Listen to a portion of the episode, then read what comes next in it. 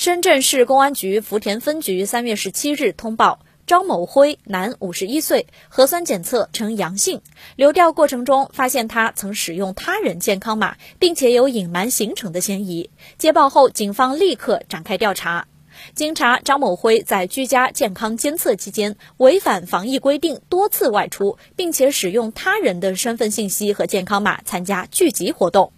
三月十三日，张某辉得知自己的核酸检测呈阳性之后，还谎报行程、隐瞒接触史，不配合流调工作。目前，张某辉已经被送到深圳市第三人民医院隔离收治，涉及的场所和密接者、次密接者也都纳入了闭环管控。警方已经对张某辉及提供身份信息协助他外出的李某新（男，三十四岁），以涉嫌妨害传染病防治罪立案侦查。